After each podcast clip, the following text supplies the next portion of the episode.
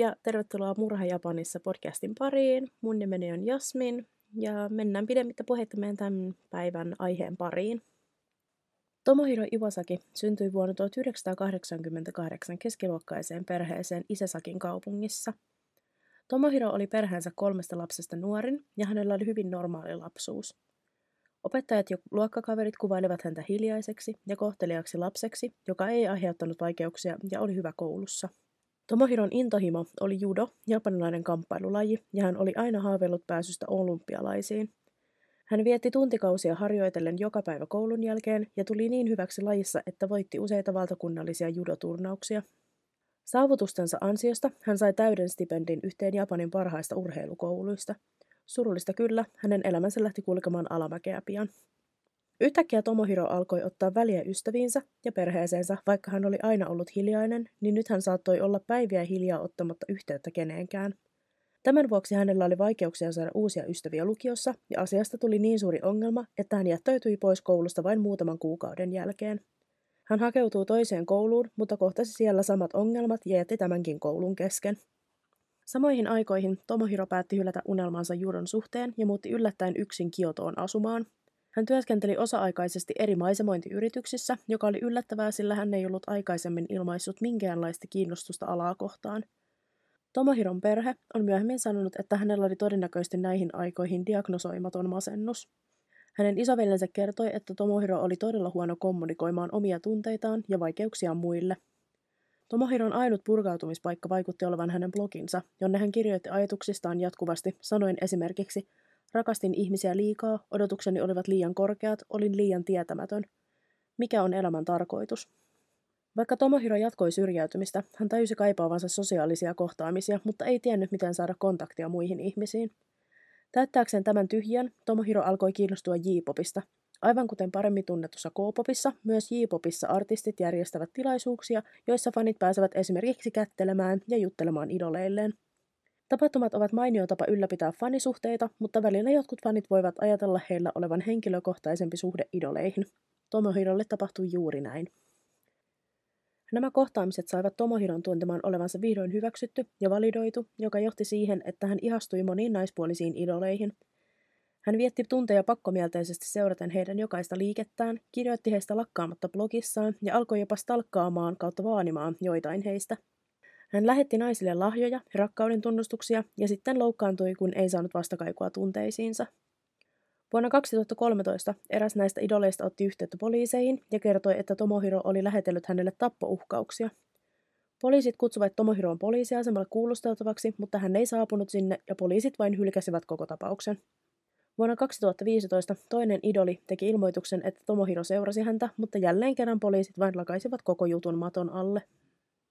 Tomohiro lopetti melkein kaikkien naisten seuraamisen heti, jos he tekivät jotain, minkä hän luokitteli epäpuhtaaksi. Tomohiro oli lähes pakkomielteinen puhtauteen ja neitseellisyyteen, ja vaikka hän itse esineellisti ja seksuaalisoi naispuolisia julkiksia blogissaan, hän inhosi, kun naiset itse esittivät seksuaalisia puoliaan. Yksi esimerkki näistä on näyttelijä Ai Hashimoto. Tomohiro oli ollut Ain fani yli kolme vuotta, mutta Ain myöntäessä nauttivansa pornosta, Tomohiro oli raivoissaan ja kirjoitti blogissaan, ettei voisi enää tukea tätä.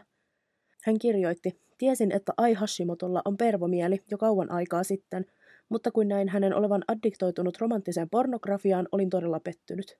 Hän haukkui myös AKB47 jäsentä Rino Shashiharaa sen jälkeen, kun Rino joutui seurusteluskandaalin keskelle ja kirjoitti jälleen kerran blogissaan, että kaikkien pornossa esiintyvien naisien pitäisi tappaa itsensä.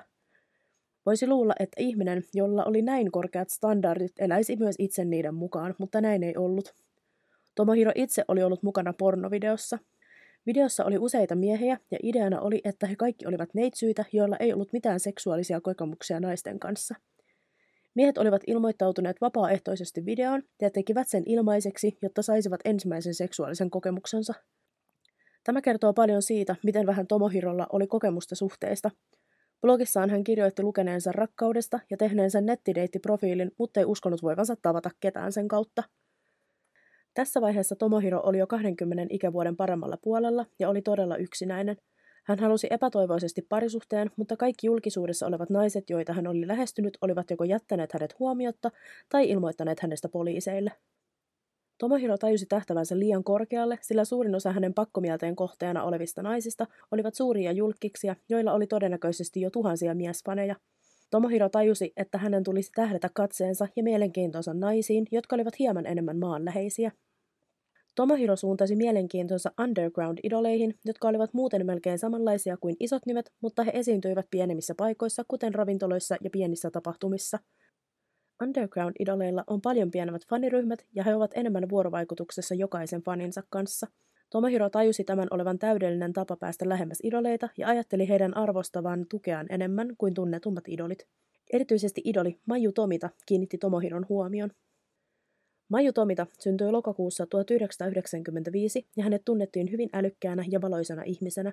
Hän oli liiketalouden opiskelija Aasian yliopistossa Tokiossa. Hänen opettajansa kuvailivat häntä erinomaiseksi oppilaaksi, joka loisti monilla osa-alueilla mukaan lukien akateemisissa opinnoissaan. Vaikka Maju oli akateemisesti lahjakas, hänen oikea intohimonsa oli musiikki. Hän nautti laulamisesta, kitaran soitosta ja säveltämisestä, ja hän oli aina unelmoinut laulaja tekijän urasta – Tie tähteyteen ei kuitenkaan ole helppo, etenkään Japanissa, jossa tuhannet ihmiset havittelevat uraa viihdealalla. Maju teki debyytinsä alalla jo vuonna 2010 mallina, kun hän esiintyi rockibändi Galileo Galileen levyn kannessa. Vuonna 2011 hänestä tuli näyttelijä ja idoli, kun hän esiintyi yhtenä päähenkilönä TV-sarjassa Secret Girls. Sarja oli hyvin samanlainen kuin Hanna Montana ja kertoi ryhmästä tyttöjä, jotka elivät kaksoiselämää tavallisina opiskelijoina ja idoliryhmänä – Tämä oli lähimpänä Majun unelmaa laulajaksi pääsemisestä, ja ryhmä kävikin esiintymässä useissa tapahtumissa. Valitettavasti sarjan loputtua myös Majun ura koki kolahduksen, ja muutamien sivuroolien lisäksi hänellä ei ollut töitä. Vuonna 2015 Maju jätti levyyhtiönsä ja päätti tavoitella lapsuuden unelmaansa laulaja laulun tekijänä. Hän oli innoissaan muutoksesta, mutta ilman yhtiön tukea hänen oli vaikea saada musiikkiaan kuulluksi. Hänellä oli vain noin 13 000 Twitter-seuraajaa ja hänestä tuli NS Underground-laulaja. Maju ei kuitenkaan antanut periksi ja jatkoi musiikkinsa promoamista missä vain pystyi. Hän esiintyi useissa tapahtumissa ja teatteriesityksissä ja liittyi bändiin, johon kuului itsenäisiä artisteja, jotka esiintyvät ravintoloissa ympäri Tokiota.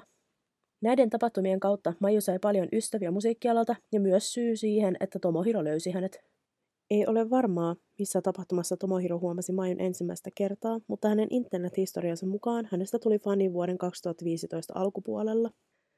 Aluksi Tomohiro pystyi NS naamioimaan itsensä normaaliksi faniksi, ja hän tykkäili ja kommentoi Majun julkaisuja aivan kuten muutkin. Tapahtumiin hän saattoi tuoda lahjoja Majulle, kuten kukkia ja makeisia. Tomohiro ei kuitenkaan pystynyt peittelemään vaanivia tapojaan pitkään, ja ajan myötä hän alkoi näyttämään kammottavia tapojaan Majua kohtaan – Bloginsa hän kirjoitti tahtovansa mennä naimisiin Majun kanssa ja saada lapsia yhdessä. Hän myös alkoi antamaan outoja lahjoja Majulle, kuten rivoja kirjoja ja lehtiä, jotka Maju vastahakoisesti otti vastaan. Maju vaikutti yrittävän olla kohtelias ja kiitollinen fanilleen, mutta tämä käytös vain antoi Tomohirolle väärän käsityksen, ja hän luuli, että kiitos lahjojensa hän oli oikeutettu saamaan Majulta rakkautta. Kun koitti tammikuun 17. päivä 2016, Tomohirosta oli tullut jo niin harhaluuloinen, että hän päätti kosia Majua – hän osti kalliin kellon ja muutamia kirjoja ja suuntasi ravintolaan, jossa Majulla ja hänen bändillään oli keikka sinä iltana.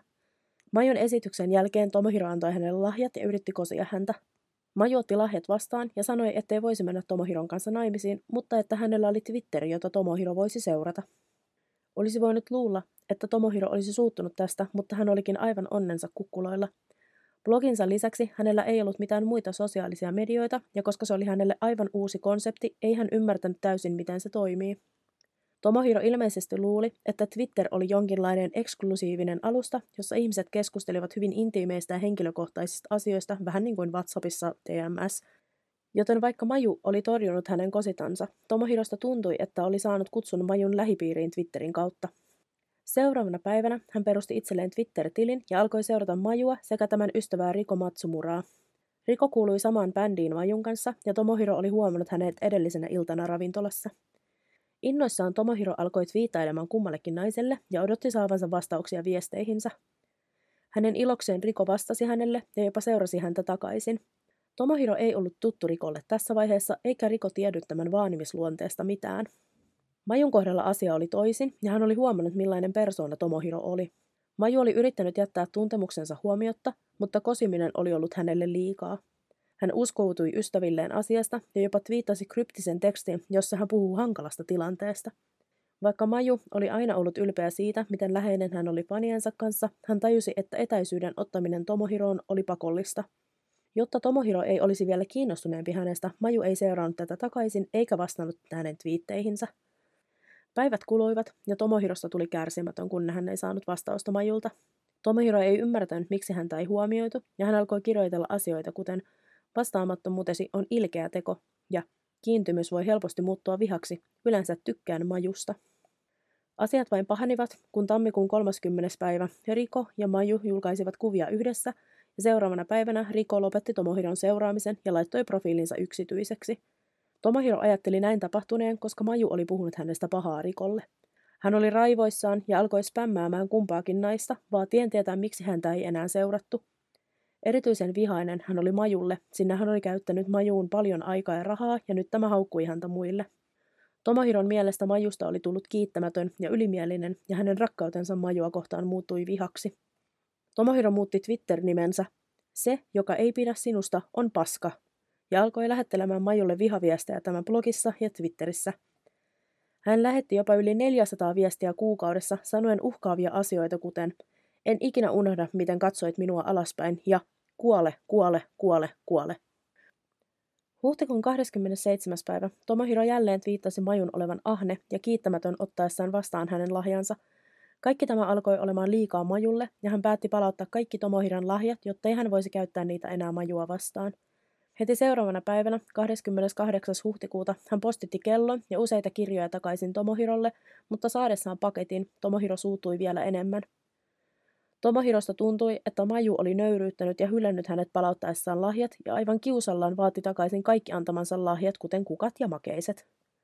Hän kommentoi Majun julkaisuihin tappouhkauksia ja lopulta Maju päätyi estämään Tomohiron. Tomohiro ei kuitenkaan antanut periksi ja alkoi häiriköimään Majun ystävää Momoko Yamagataa, joka oli myös laulaja. Hän lähetti Momokolle lukemattomia viestiä, joissa vaati häntä sanomaan Majulle, että kaikki lahjat piti palauttaa. Tätä jatkui useiden päivien ajan ja Tomohiro kyseli lahjojen perään jatkuvasti. Maju oli tietenkin kauhuissaan tästä ja hänen perheensä oli huolissaan hänen turvallisuudestaan. Tämän seurauksena Majun äiti yritti tehdä ilmoituksen Tomohirosta Kioton poliiseille toukokuun neljäntenä päivänä – Äiti ajatteli tämän olevan oikea poliisiasema, jolle ilmoitus piti tehdä, sillä Tomohiro asui Kiotossa. Poliisit kuitenkin sanoivat, etteivät voisi auttaa ja ohjasivat hänet menemään Tokion poliisien puheelle, koska Maju asui itse Tokiossa. Maju itse teki ilmoituksen Tomohirosta Tokion metropolipoliiseille toukokuun 9. päivänä 2016 ja toi mukanaan poliiseille 71 tulostetta ja 70 näyttökuvaa Tomohiron vihaviestejä. Kaikista todisteista huolimatta poliisit sivuttivat Majun huolet kokonaan, sanoen, etteivät tapahtumat sovi Japanin vainoamisen vastaisen lain alle. Puhutaan hieman kyseisestä laista, sillä se liittyy tapaukseen aika vahvasti. Laki esitettiin ensimmäistä kertaa 2000-luvun alussa korkean profiilin vainoamismurhatapauksen vuoksi. Uhri oli tehnyt monia ilmoituksia poliiseille siitä, että häntä seurattiin ja vainottiin – Tuohon aikaan poliisit eivät kuitenkaan ajatelleet, että jonkun seuraaminen muodostaisi fyysisen uhan, ja he sivuttivat uhrin ahdingon, jonka tuloksena uhri joutui murhatuksi. Tämän vuoksi vainoamisen vastainen laki esiteltiin, ja fyysisestä vainoamisesta tuli laitonta. Vuonna 2013 tapahtui toinen korkean profiilin vainoamismurhatapaus, jossa uhri oli yrittänyt saada apua poliiseilta saatua vainoamisviestejä sähköpostitse – koska laki piti sisällään vain fyysisen vainoamisen, poliisit eivät pitäneet viestejä vainoamisena ja jälleen sivuuttivat asian, jonka tuloksena tämäkin uhri joutui murhatuksi. Tapauksen seurauksena lakiin lisättiin pykälä, jonka seurauksena jatkuvat sähköpostit olivat nyt vainoamista. Lakiin oli siis kirjattu fyysinen vainoaminen ja sähköpostit, joten vuonna 2016 Majun mennessä poliisien puheelle sosiaalisessa mediassa saamastaan vihasta ja vainoamisesta poliisit eivät uskoneet uhan olevan todellinen. Poliisit eivät nähneet viestejä uhkaavina, sillä Tomohiro ei ollut koskaan käyttänyt sanaa tappaa. Hän oli sanonut Majulle kuole, mutta se ei ollut tarpeeksi uhkaavaa poliisien mukaan. Aikaa kului ja vainoaminen jatkui, mikä sai Majun pelkäämään koko ajan vain enemmän. Toukokuun 19. päivänä Maju yritti jälleen anoa apua poliiseilta, sillä hänellä olisi esiintyminen muutama päivä myöhemmin ja hän pelkäsi Tomohiron tulevan paikalle. Hän anoi poliiseilta lisävartiointia varmuuden vuoksi, mutta jälleen kerran poliisit sivuttivat hänen huolensa ja sanoivat, että Tomohiron pitäisi vain saada rauhoittua vähän, niin hän pääsisi pakkomielteensä yli. Poliisit olivat väärässä ja Tomohiron pakkomielle ja viha vain kasvoi kasvamistaan. Tässä vaiheessa hän oli jo niin poissa tolaltaan, että hän halusi tappaa Majun ja saadessaan tietää tulevasta esiintymisestä hän tiesi sen olevan täydellinen tilaisuus suunnitelmalleen. Tomohiro osti netistä 8,2 senttimetriä pitkän taskuveitsen ja alkoi suunnitella hyökkäystään. Toukokuun 21. päivänä Tomohiro otti veitsensä ja lähti kotoaan noin kello seitsemän aamulla ja matkusti yli kolme tuntia Kiotosta Tokioon. Hän arveli Majun tulevan paikalle junalla, joten hän jäi odottamaan tapahtumapaikan läheiselle juna-asemalle tunneiksi, samalla kirjoitellen pahaenteisiä julkaisuja blogissaan, sanoen asioita kuten se on yleensä häpeä, ei motivaatio, joka ajaa ihmisen tekemään jotain. Vihdoin noin viideltä iltapäivällä Maju saapui asemalle ja Tomohiron huomattua hänet hän lähti seuraamaan Majua, joka käveli tapahtumapaikkaa kohti. Juuri kun Maju oli menossa rakennuksen sisälle, Tomohiro kohtasi hänet ja vaati saada tietää, miksi Maju oli palauttanut hänen lahjansa. Maju kauhistuneena Tomohiron kohtaamisesta antoi hyvin epäselvän vastauksen ennen kuin kääntyi ja yritti poistua paikalta – Maju otti puhelimen taskustaan ja yritti epätoivoisesti soittaa poliiseille, mutta ennen kuin hän kerkesi sanoa mitään puhelimeen, Tomohiro hyökkäsi hänen kimppuunsa. Tomohiro puukotti Majua toistuvasti taskuveitsellään ja huusi samalla, kuole, kuole. Puhelu poliiseille oli vielä päällä, mutta he eivät jäljittäneet puhelua, vaan olettivat Majun olevan kotonaan ja lähettivät partion sinne. Onneksi ohikulkijat kuitenkin kuulivat Majun huudot ja soittivat poliiseille. Kun poliisit vihdoin saapuivat tapahtumapaikalle, Majua oli puukotettu yli 60 kertaa.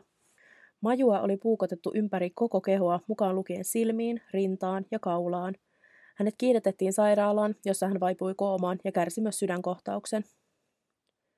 Samaan aikaan Tomohiro, joka oli edelleen rikospaikalla, pidätettiin välittömästi. Kuulusteluissa Tomohiro ei osoittanut lainkaan katumusta. Hän myönsi syyllisyytensä murhan yritykseen, mutta ei omasta mielestään ollut Majulle velkaa anteeksi pyyntöä. Hänen mielestään Maju oli itse syyllinen siihen, että hän oli menettänyt hermonsa, kun ei ollut antanut kunnollista syytä lahjojen palauttamiseen. Tomohiro tunsi kaiken tekemänsä jälkeen olevansa silti itse tilanteessa uhrin asemassa ja jopa ylpeästi myönsi tarkoituksensa ollut tappaa Maju.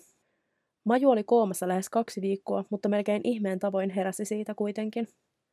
Majun elintärkeät elimet olivat välttäneet puukon iskut, mutta se ei tarkoittanut, etteikö hänen vammansa olleet vakavat. Hänellä oli vakavia haavoja kasvoissaan, osittainen haalovaus ja näkövamma, ja hänen piti käydä läpi kuukausia kestäviä korjaavia leikkauksia ja fysioterapiaa. Vammoistaan huolimatta Maju oli päättäväinen oikeuden saamiseksi, joten hän avusti tutkimuksissa urheasti ja jopa lupautui puhumaan Tomohiron oikeudenkäynnissä. Oikeudenkäynti alkoi vihdoin helmikuun 23. päivänä 2017, ja kuten oli luvannut, Maju valmisteli ja luki uhrin lausuntonsa – Toimittajien mukaan Tomohiron nähtiin nauravan ja tirskuvan koko ajan ja yhdessä vaiheessa jopa huusi Majulle. Huolimatta katumuksen puutteesta ja rikoksen vakavuudesta, Tomohiro tuomittiin vain 14 ja puoleksi vuodeksi vankilaan. Hänen lyhyt tuomionsa järkytti kansaa ja aiheutti suurta julkista raivoa poliisien ja hallituksen rentoa asennetta vainoamista kohtaan. Vuonna 2019 Maju haastoi Tokion metropolihallinnon huolimattomuudesta ja toimimattomuudesta – Kanteessaan hän korosti, kuinka monia muita vainoamisen uhreja oli, jotka oli myös sivuutettu viranomaisten toimesta, ja hän toivoi oman tapauksensa johtavan siihen, että poliisit arvioivat uudelleen suhtautumistaan vainoamiseen.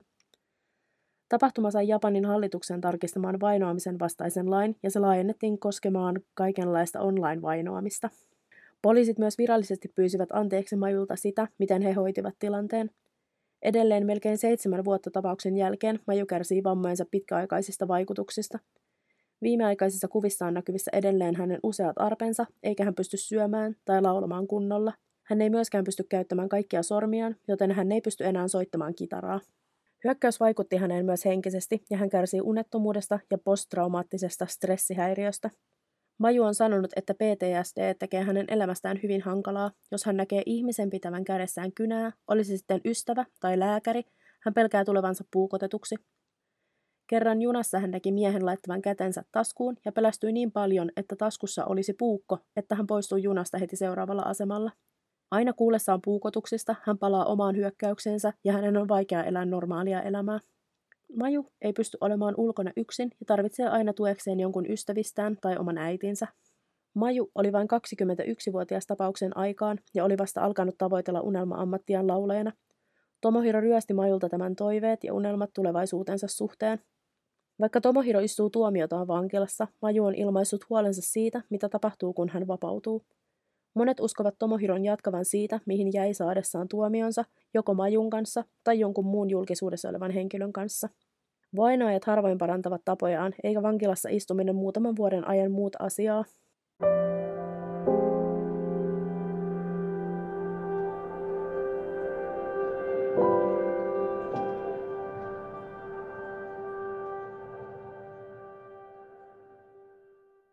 Tässä oli kaikki, mitä mulla oli tällä kertaa tähän tapaukseen kerrottavaa. Olisi tosi mielenkiintoista kuulla teidän mielipiteitä asiasta, koska tämä on aika tämmöinen nykyäänkin tapahtuva asia, niin olisi mukava keskustella asiasta vielä enemmän. Mut löytää Instagramista nimellä at murhajapanissa, ja sähköpostia mulle voi laittaa osoitteeseen murhajapanissa at gmail.com. Ensi kertaan, moi moi!